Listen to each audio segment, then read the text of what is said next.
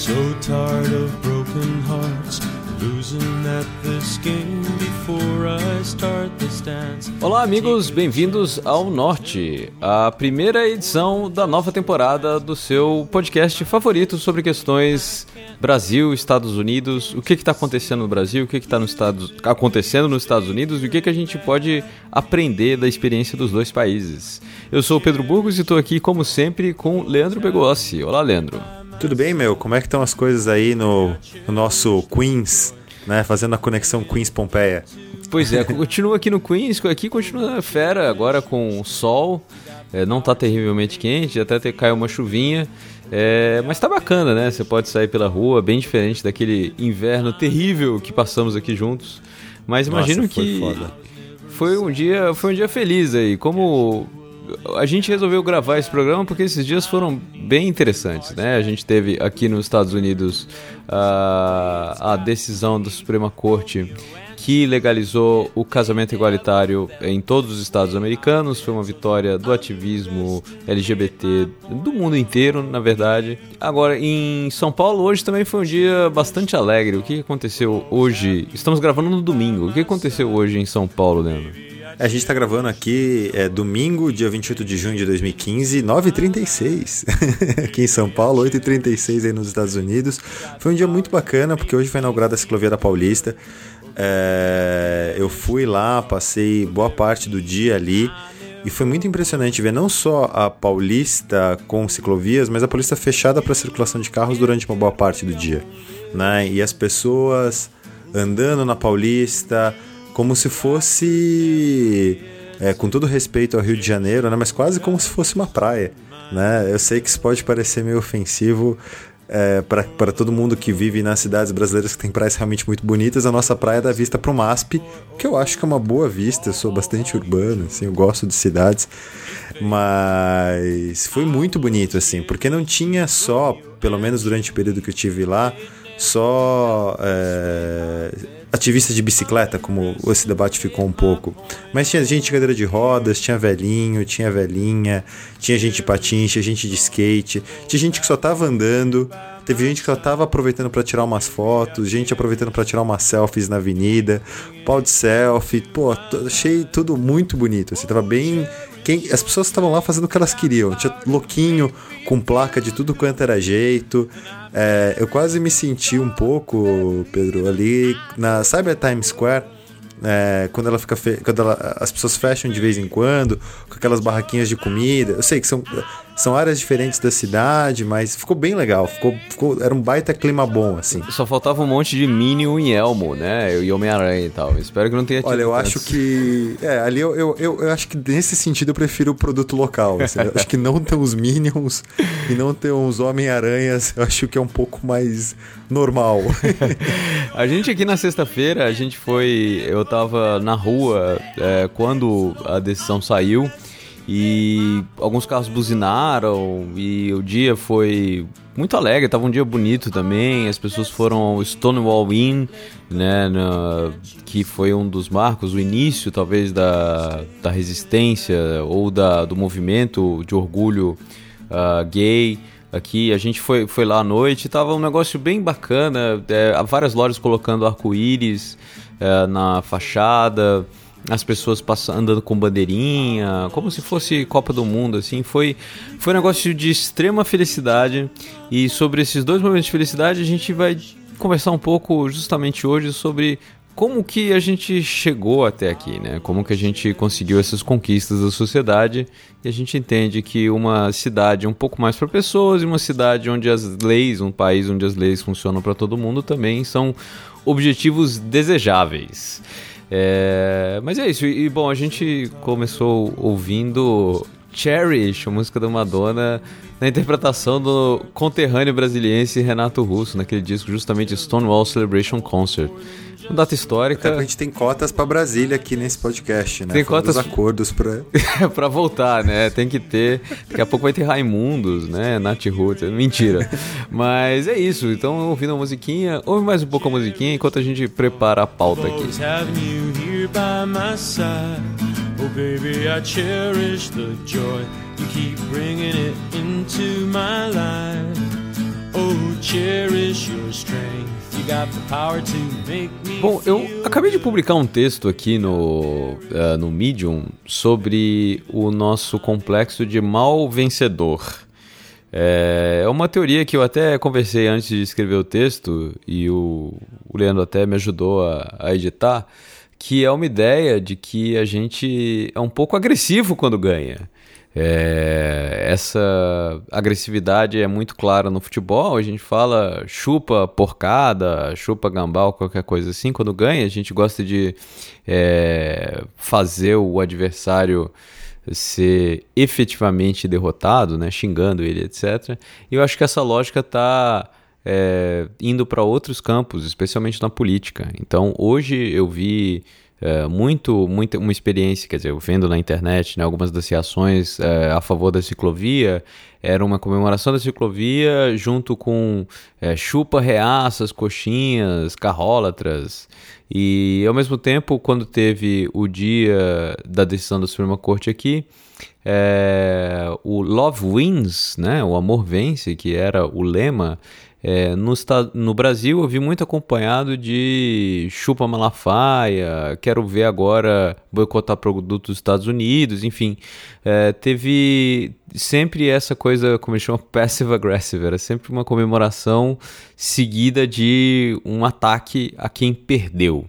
É, Leandro, você acha que. Eu vou falar um pouco melhor de como, como rolou aqui nos Estados Unidos, mas você acha que existe isso ou eu estou imaginando coisas? Acho que sim. É, eu, posso, eu posso fazer uma autocrítica.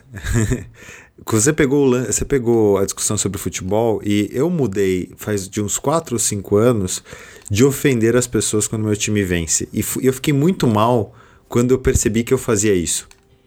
Né? Que era ficar mais feliz de ver a tristeza alheia do que é, comemorar minha própria felicidade, né? E, e, é interessante perceber quando as pessoas percebem que você não está fazendo isso. Então, quando o meu time, o Palmeiras, ganha, eu, na maior parte das vezes, porque a gente falha de vez em quando, eu tento comemorar o Palmeiras, né? Comemorar a vitória do Palmeiras. E ao, e, e ao fazer esse exercício no futebol, porque, pô, eu não queria mas brigar com, as, com os meus amigos que torcem para outros times é, dessa forma, porque, pô, não, eu ach, achei que não era saudável, você percebe que as pessoas notam isso. Então, alguns dos meus seguidores no Twitter falaram: pô, eu gosto de te seguir no Twitter durante o futebol porque você não humilha quem torce para um time diferente.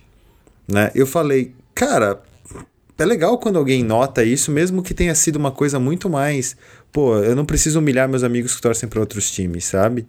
E quando a gente joga é, isso para discussão pública, né, além futebol, é, você realmente vê isso, assim. É, acho que você viu na internet, mas acho que isso está na vida, né? A, a gente é, tem uma preocupação não só em ganhar, em vencer o debate, mas em humilhar também quem perdeu. E eu acho, né? A gente sempre precisa de dados, a gente é obcecado por dados aqui, que essa não é uma atitude é, que ajuda a mudar o estado da discussão. Porque de alguma forma, é, e, e eu e o Pedro, quando a gente enfim, morava na mesma casa, é, a gente tinha essa discussão sempre, né, meu? Que era tão importante quanto é, fazer. É, é, como você faz para a agenda mudar. Né? Como você faz para para que as causas que a gente acredita elas ganhem força na sociedade. E eu lembro até hoje um dia que a gente estava conversando e a conclusão foi: bem, o primeiro passo é trazer quem pensa diferente, não é aumentar o orgulho, a satisfação de que já pensa da mesma forma. Você lembra desse dia e você lembra como é que foi, é, como a gente chegou nessa conclusão? Nossa, é, eu acho que na verdade foi uma construção de várias discussões, mas você, você tem essa memória específica? Eu tenho essa memória de. de eu acho que a gente estava falando de alguma coisa sobre racismo quando a gente estava preparando os primeiros podcasts.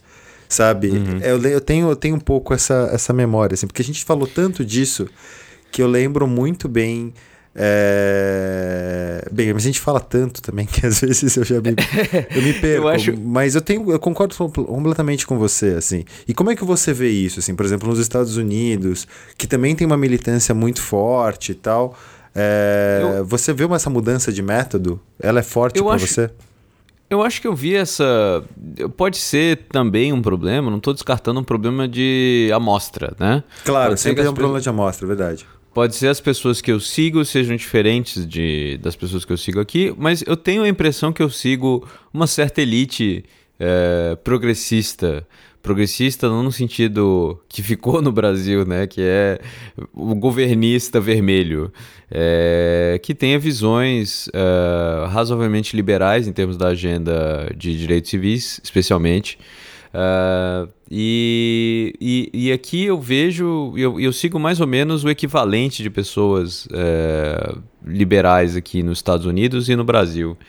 E eu não vi, eu realmente não vi, eu até coloquei um link assim de, de texto, eh, de comemorações é, das pessoas que, que venceram, né? Enfim, todos os, os, ativistas, quer dizer, todo mundo venceu, mas os ativistas da LGBTs eram, era assim, era love wins, era felicidade, orgulho de ser americano, finalmente esse dia chegou, explicando assim. Mas é, não era. Sei lá, você tem pessoas terrivelmente anti-LGBT aqui. É, a Westboro Church, que tem, sei lá, faz piquetes é, toda semana de Deus não ama os gays ou vários candidatos republicanos, né, que são abertamente anti-gay, não é que eles são contra, eles são anti-gay, assim, tem, você tem é, políticos que acham, falam que isso é uma aberração, assim, como o Levi Fidelix, só que gente ainda é, grande até no, no Partido Republicano. E a comemoração não foi direcionada para esses caras. Ao mesmo tempo, eu vi no Brasil muita coisa, é, muita, muita zoeira com Bolsonaro, Malafaia, Feliciano. E eu fico pensando assim, esses caras, é, a gente dá muito mais. Um, a gente dá muito mais atenção do que deveria a eles, né? É, porque a gente usa, acha que eles são representativos do todo, uh, por exemplo, dos evangélicos neopentecostais, eles não são. E eu tenho a impressão que a gente engaja no, no debate simplesmente para vencer e se sentir bem. E aí, você falou de, um, de uma mudança de postura que você teve no futebol, eu tive uma semelhante nos comentários de blog, assim, né? Eu era editor do Gizmodo e volta e meia tinha alguma discussão lá com os comentaristas e às vezes eu descia lá nos comentários e e falava alguma coisa bem, sei lá, agressiva pra meio que destruir o cara. Era com argumento, eu achava que tava certo, etc. Mas era, com, era meio com um pouco de ironia, alguma coisa assim. E aí os comentaristas que curtiam lá, a torcida falava fatality, sei lá o que, wins, né? Aquela coisa destruiu. E eu achava isso divertido. Mas isso é uma idiotice, né? Porque um, o cara que você, um, você pode arranjar inimigos. É, dois, você é um babaca fazendo isso, né? É, e as pessoas, você acaba ficando muito cheio de, de certezas e tal. Isso nunca é bom, né? E você, quando você tem essa, essa certeza de pintar o inimigo como inimigo, você não avança. E eu acho que isso que aconteceu aqui, o, a, a, o movimento é, a favor é, do casamento LGBT aqui nos Estados Unidos ele avançou bastante nos últimos anos porque a militância ela partiu menos para brigar com os caras que estavam claramente do lado que vai ficar derrotado na história e ficaram mais é, preocupados em explicar para todo mundo, né?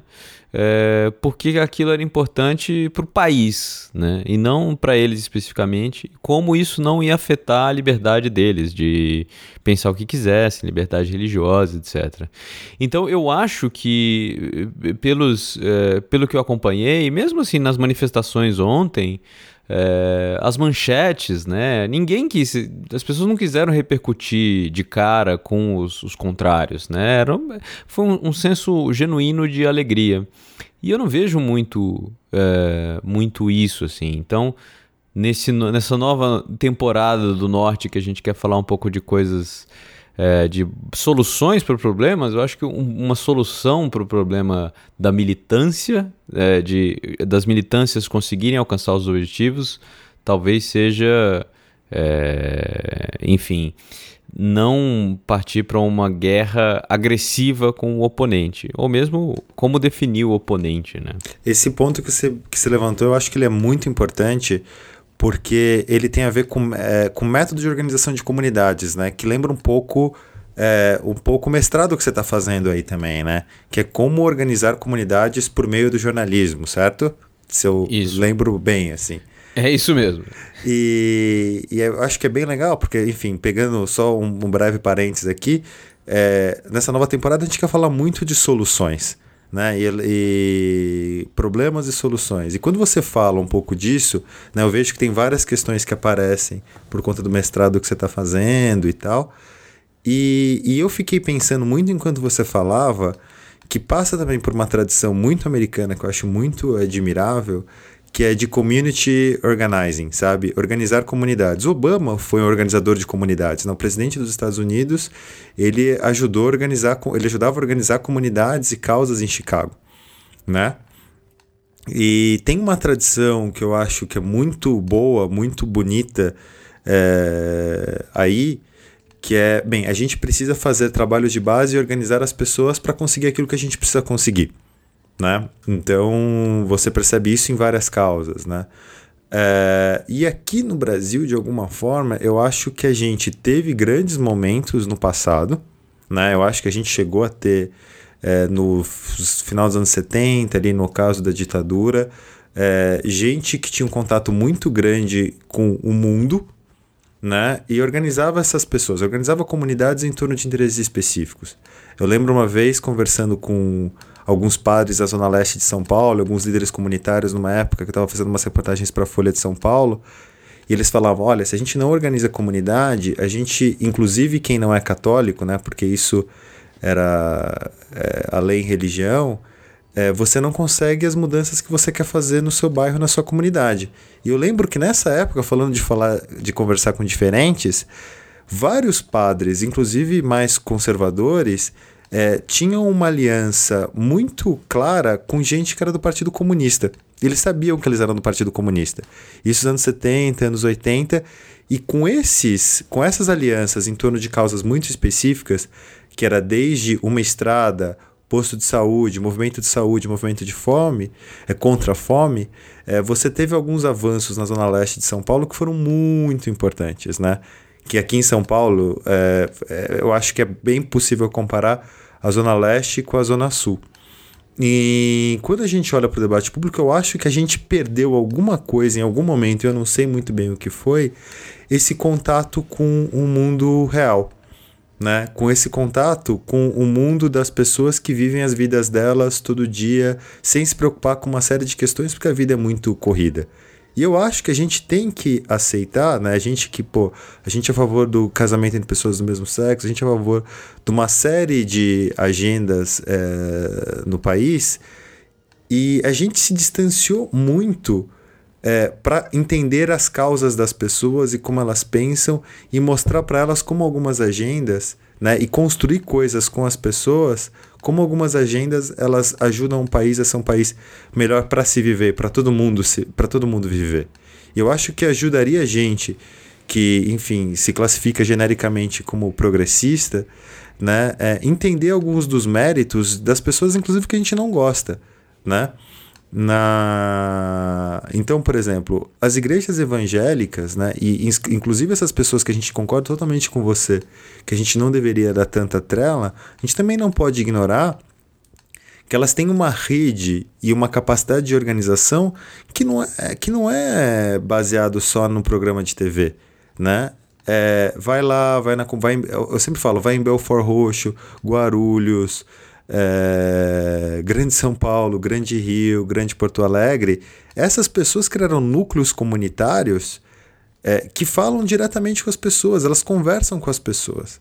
Né? Elas ouvem as pessoas além da própria bolha. Né? Ela, e isso eu acho muito importante, eu acho que isso é uma coisa que a gente tem que aprender. Né? É, aprender quais são as causas das pessoas e falar, e falar o seguinte: bem, casamento é, igualitário Né? E isso é muito importante, que, por exemplo, casamento igualitário é um fraseamento que você só pode fazer quando você entende a causa das outras pessoas. Você não está falando assim, casamento só para alguns. É casamento para todo mundo. Que é aquela sentença muito bonita é, que está na, na, na, decisão da Suprema Corte americana, né? Que você recomendou que eu lesse, pô, é um baita, já é um documento, para mim já é um documento histórico, é um dos documentos históricos do nosso século. E é, e, e aí, amarrando aqui, é, eu acho de fato que a gente precisa entender os métodos das pessoas para mudar os fraseamentos e mudar até a, mesmo a forma como a gente vê as questões. Né? Porque é, se a gente não consegue entender a razão do outro, como é que a gente vai provar a nossa própria razão para essa outra pessoa? Né? Eu, para mim, isso hoje é uma questão muito, muito séria. Você vê essa questão também, você passa por aí, como é que você se enxerga sentindo isso bem de perto aí, aí no país? Eu, eu, acho que, eu acho que passa, e na verdade não, não é para entender, para ver assim, ah, tá bom, talvez ele tenha razão. E não é nesse, nesse sentido. Às vezes pode ser, né? Eu acho que a discussão que a gente estava tendo logo antes de começar a gravar é no caso das ciclovias em São Paulo. Ciclovia é um negócio legal, a gente quer que o, qualquer plano de, é, de transporte numa metrópole seja menos baseado em carro, mas eu acho que há várias questões sobre a implementação de, de, ciclovias e de ônibus em São Paulo que precisa ser discutida, né? E, e a gente não, não pode. É, uma das coisas de abrir o diálogo é justamente para ficar aberto a essas críticas, né? Agora, em outras discussões é muito mais complicado é, ouvir a crítica, digamos assim, do outro lado, porque ela, ela digamos, ela não tem uma base racional muito, muito, muito trivial, como é o caso do casamento igualitário, né? A pessoa vai falar que é tradição e tradição é um negócio que que você pode é, desconstruir, mas eu acho que o documento da Suprema Corte, ele justamente ele é tão poderoso porque ele, ele fala de todas, ele, ele entende, né, acknowledge todos os, os, os argumentos contrários, né? Fala tradição, só que bom, a tradição já foi casamento arranjado. É, o casamento significou coisas diferentes durante épocas diferentes. Então, tradição não é uma, uma questão. É, ataque à, à, liberdade individual não é, porque a gente coloca é, as, os valores lá da segunda emenda, liberdade de religião acima de qualquer coisa. E você vê o discurso do Obama. O Obama ele falou assim: é, eu, eu sei, tem um, uma parte do, do, do, discurso que ele fala assim: eu sei que os americanos de bem, ele fala exatamente isso, Americans of Goodwill, é, têm visões diferentes sobre esse assunto. É, e a oposição sobre isso tem sido sim, é, baseada em, em coisas que as pessoas acreditam que são sinceras e profundas. É, e todo mundo que está comemorando hoje tem que lembrar que essas pessoas têm pontos de vista diferentes é, e que a gente tem que, acima de tudo, respeitar a liberdade de religião. Então, é, ele não sambou na cara das inimigas. Né? Pensa nesses verbos que a gente está usando no Brasil: sambou na cara, lacrou né? É, é tudo o, o, o beijo, o, né? O dia terrível para as inimigas, né? É, não é isso que ele está falando. Né? Ele está falando que, que, que é possível mudar a, as, a, as, as pessoas, mas ele fala no finalzinho que assim, é, não, não acabou a, a, a jornada. Né? E isso eu vejo um problema. A gente uma das, das discussões no Brasil. A gente está muito esperando que é, um governador ou um prefeito ou a Câmara ou, a, ou o Supremo tomem alguma decisão e a gente não está entrando na discussão com o resto da população. Né? E, e esse foi um, um, negócio que eu achei importante. Uh, um dos votos contrários, quer dizer, os dois votos principais contrários, que é o do juiz e do Roberts, eles falam é, sobre que eles não querem decidir porque eles acham que quem deve decidir isso é a Câmara, que é a Casa do Povo. Né? Um colegiado de nove pessoas não eleito pelo povo não deve decidir o um negócio que é pelo povo. E, e, esse é um argumento interessante, né? Esse é um, né, um debate importante que tem no, no, no, na justiça americana, que raramente o Supremo toma decisões, a Corte Suprema toma decisões que, que não seja já um negócio pacificado pela maioria da população. E ao contrário do Brasil, né? A gente quer que a decisão seja tomada primeiro pela Câmara pelo Supremo do que pela população. Mas como é que se conversa com a população? Essa é a questão. Né? O, que, que, é, o que, que é conversar com a população? Ah, né? Porque assim, pedir opinião. Uma eleição é conversar com a população, né? Eu pergunto para as pessoas em que, quem vocês querem que mandem na gente, né? É, essa é uma primeira conversa. É, mas que forma que você. De que forma você conversa, como você aumenta esses canais, né? Porque às vezes a população pode falar coisas que você não quer ouvir né? E, e nem sempre o que a população quer é, e a gente pode estabelecer algumas linhas assim. Nem sempre o que a população quer é bom, né? Se você perguntar para as pessoas é, pena de morte, né? Talvez a maior parte das pessoas, muita gente seja a favor. Eu não tenho esses números na mão, né? É, com alguma frequência, é, as pessoas também tiram o tempo dela, as pessoas reagem à experiência que elas têm no dia a dia. Então, assim, ouvir, ouvir as pessoas, eu acho que também passa por entender as pessoas. Né? Por exemplo, uma coisa que eu, tava, que eu sempre penso é que, em alguns casos, a gente conseguiu mudar algumas agendas do Brasil de uma forma é, forte nos últimos anos. Né? No texto que, que, que eu recomendo que vocês leiam aí, que o Pedro fez, que, que ele publicou no Medium, tem sobre como, em alguns setores da sociedade, a aprovação a favor do casamento igualitário no Brasil é maior do que nos Estados Unidos, né? E esse é um ponto. A gente conseguiu aumentar a, aceitação de algumas coisas ao longo dos últimos anos. Se a gente olhar para o Brasil e olhar também onde a gente conseguiu aumentar, a gente fez com que o combate à pobreza é, e, e, e contra as desigualdades se tornasse uma grande agenda do país é, logo depois da democratização, né, nenhum governo é, consegui, é, não encarou essa questão de alguma forma. Né? Você pode dizer que teve jeitos diferentes de olhar para essa questão, mas eu sempre gosto de citar que quem propôs o primeiro fundo de combate à pobreza foi o ACM, né? o Antônio Carlos Magalhães. Assim, e era uma, era uma agenda positiva que ele tentou criar para ele, realmente foi, numa época que ele estava com muitos problemas. Virou uma agenda do país. E eu me pergunto, em alguns casos, para a gente conseguir mudar, a gente precisa entender. Né? Entender antes, sabe? Entender o, qual, o que está colocado. E aí, por exemplo, uma outra, um outro assunto do dia, aborto. Né? Que essa é uma da, esse é um dos temas em que a gente conseguiu avançar menos no Brasil. E eu acho que isso é uma discussão super complexa, super complicada. É, eu, eu sou super a favor é, do direito das mulheres e ao mesmo tempo eu sei que nenhuma mulher acorda de manhã pensando vou fazer um aborto. É uma discussão muito mais complicada do que é, pode parecer, embora eu seja é, favorável ao aborto, né, legalizado pelo Estado. E mas um ponto é, a gente partiu e isso é muito complicado. A gente partiu de, uma sociedade em que as pessoas estavam acostumadas a perder filhos muito cedo, né? a perder crianças muito cedo. Né? É, é muito difícil você falar para a população: olha, pode é, interromper uma gravidez numa sociedade em que as pessoas perdiam os filhos muito rapidamente, né, por problemas bestas de gravidez, onde as pessoas perdiam os filhos, muitos filhos, antes do primeiro ano é, de vida. Né? É muito difícil passar essa agenda neste país nesse determinado momento né? É, se você não reconhece, se você não entende também um pouco é, qual é a experiência das pessoas que vão votar e vão decidir esse assunto. Né? Então acho que uma das formas também de ouvir a população, às vezes nem sempre é com votação ou com referendo. É, às vezes é com antropologia e às vezes é com jornalismo. É entender de fato. Você concorda ali, assim, um pouco ali com o curso que você está vendo? Você acha que faz sentido, né, é, Pedro? que essa também é uma forma de entender a população, escutar a população?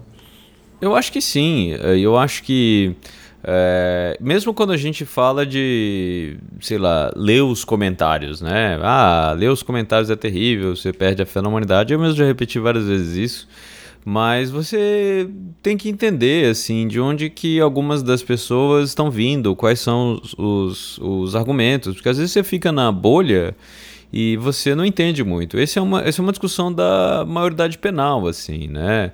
É, eu fico vendo a discussão ela não tem contato com a opinião, é, com a outra opinião, né? E ela também é muito pobre de dados, né? As pessoas estão discutindo em cima de informações muito frágeis. Então, é, é, outro problema do debate da maioridade penal, por exemplo, é que não existe o, o tal compromise, né? A política é a arte do possível. E você tem projetos é, que estão postos na mesa sobre a maioridade penal que eu entendo que são meio do caminho, né? E, e parece que ninguém, ninguém quer ceder. E, e, eu acho que tem que tem que acontecer isso. Né? As pessoas. Você nem sempre chega no ótimo. Você vai lá, você perde uma batalha aqui, mas você, através da discussão, você consegue impor alguma pauta. Então eu acho que eu acho que eu acho que tem que tem que acontecer isso. Então, por exemplo, na ciclovia de São Paulo, mesmo que tenha um, uma, um, um retorno, vamos dizer, sei lá, tem 300 quilômetros de ciclovia construídos, mesmo que é, alguns sejam apagados ou realocados, as pessoas têm que entender que isso é normal, sabe? É, não é uma derrota ou não é uma vitória do outro lado. É, então, a, um, um, pedaço da discussão passa um pouco disso, assim, a gente entender que é, o progresso às vezes é, é, mais lento do que a gente gostaria. E a discussão não está congelada, né? Eu achei legal isso que você falou. A discussão não está congelada, as coisas podem mudar. E mudar não é perder necessariamente, né? Exato. E, e, podem surgir fatos novos, podem surgir argumentos novos, né? Ou, enfim, a gente pode mudar de opinião. A gente tem que estar tá aberto a mudar de opinião. Ou ter a mesma opinião, só que a partir de outros caminhos, né? Eu acho que. É, e a gente tem que estar tá aberto a discutir. E quando eu falo discutir, não é assim, ah, mas eu não vou discutir com o maluco do Malafaia, ou sei lá, com o Olavo de Carvalho. Você não precisa, não é isso. E eu acho que. Mas a gente tem que achar as pessoas que estão no meio do caminho, né? Não, não há muito esforço em achar. A BBC Brasil fez uma matéria é, agora, nessa semana, é, sobre um, grupos de evangélicos que, sei lá, foram ajudar a reconstruir um, um terreiro que foi atacado por um outro grupo. É, essas pessoas têm que ser ouvidas, a gente tem que entender essas pessoas, mas a gente tem que construir pontes, né? Eu acho que é especialmente isso. E que foi uma coisa que, de alguma forma, nossa os dois maiores partidos do Brasil, eles tentaram fazer no começo dos anos 90, né? Fazendo, tô, tô jogando lá atrás, né? De alguma Sim. forma. É, temos fotos, temos fotos. Temos fotos. é, tanto o PT quanto o PSDB, em vários casos, é, eles é, faziam esses acenos para ambos os lados, né? faziam acenos para o centro, faziam acenos para quem pensava diferente. E, e às vezes, aqui nos meus pesadelos, eu fico pensando se a gente não está perigosamente reagindo contra este modelo, né? E, e, e se este modelo de e, e se reagir contra a conciliação, e agora estou pensando meio em voz alta, que eu acho que é importante, é, e se essa crítica ao modelo de conciliação que eu escutei várias vezes ao longo dos últimos anos, ela também não é perigosa. E se a gente não pode estar tá vendo, e é uma outra hipótese, se a gente não pode estar tá vendo essa crítica ao modelo de conciliação é, quanto o começo de um período mais complicado, né? E, e, eu confesso que eu começo a ver cada vez mais méritos nesse modelo de conciliação, porque ele ao mesmo tempo ele pode fazer com que as coisas sejam mais lentas, mas ele, ele pode fazer com que as coisas sejam mais seguras. Mas aí agora são mais hipóteses que eu acho que a gente não encerra nesse podcast, certo? Eu acho que não. A gente queria só colocar algumas minhocas, né, para vocês. A gente vai testar também um modelo um pouco mais curto, é, mas a gente queria justamente colocar essas ideias, né? Até onde como se começam as discussões, como que a gente chega do outro lado, será que a gente tem que é, fazer campanha para uma mudança lá de cima ou a gente tem que começar é, por baixo? É, enfim, eu acho que há muitas discussões e é essa. É, eu, eu tô contigo com, com esse certo medo, assim, dessa. essa negação do modelo de você essa, essa palavra de, de conciliar hoje em dia é sempre ela, ela sempre vem junto de barganha parece que é sempre uma coisa interesseira né e talvez às vezes muitas vezes seja mas a política é concessão é conciliação eu acho que a gente não pode fazer com que essa seja uma palavra feia, né? Total, concordo totalmente. E acho que é, é respeitando a palavra conciliação, acho que é uma ótima forma de é, encerrar este debate de domingo. Muito bem. Bom, obrigadíssimo pela, pela ideia de, de, dessa conversa e vamos ou, fazer outros mais vezes, claro. Pô, claro, essa é só o primeiro da nova, da nova temporada. Da nova temporada de verão aqui, de inverno no Brasil e que a gente vai discutir esses assuntos aí, tomando carona nos grandes assuntos da semana, para a gente discutir maneiras diferentes de pensar o mundo, de encontrar soluções. Não é isso? Exatamente, exatamente. Agora é, é, solução, porque gente apontando problema tem um monte. é isso aí. né? O que a gente quer é saber como resolve a parada, né? Porque uh, eu, às vezes eu, quando eu tô muito irritado e meus amigos uh, andam percebendo, eu falo assim, tudo bem, a gente, o que 20 mil tweets saindo do seu fígado vão, é, vão ajudar as pessoas a ter mais esgoto? Eu tô nesse nível ultimamente, assim. Isso vai ajudar a ter mais ou menos esgoto. Essa é a minha questão. é isso aí. A gente vai descobrir isso nos próximos episódios. Se tiver alguma sugestão de assunto, ou comentários, críticas, é, mande e-mail e acha a gente no Facebook e no Twitter que a gente conversa com todo prazer. Obrigado mais uma vez, Leandro. Eu que agradeço, meu. Valeu aí pelo papo de domingo e boa semana aí pra gente. Você que vai estar escutando isso a qualquer momento, tem um dia lindo, que você se divirta e é isso aí. É isso aí. Valeu, galera. Daqui a 15 dias tem mais. Um abraço e até. Até.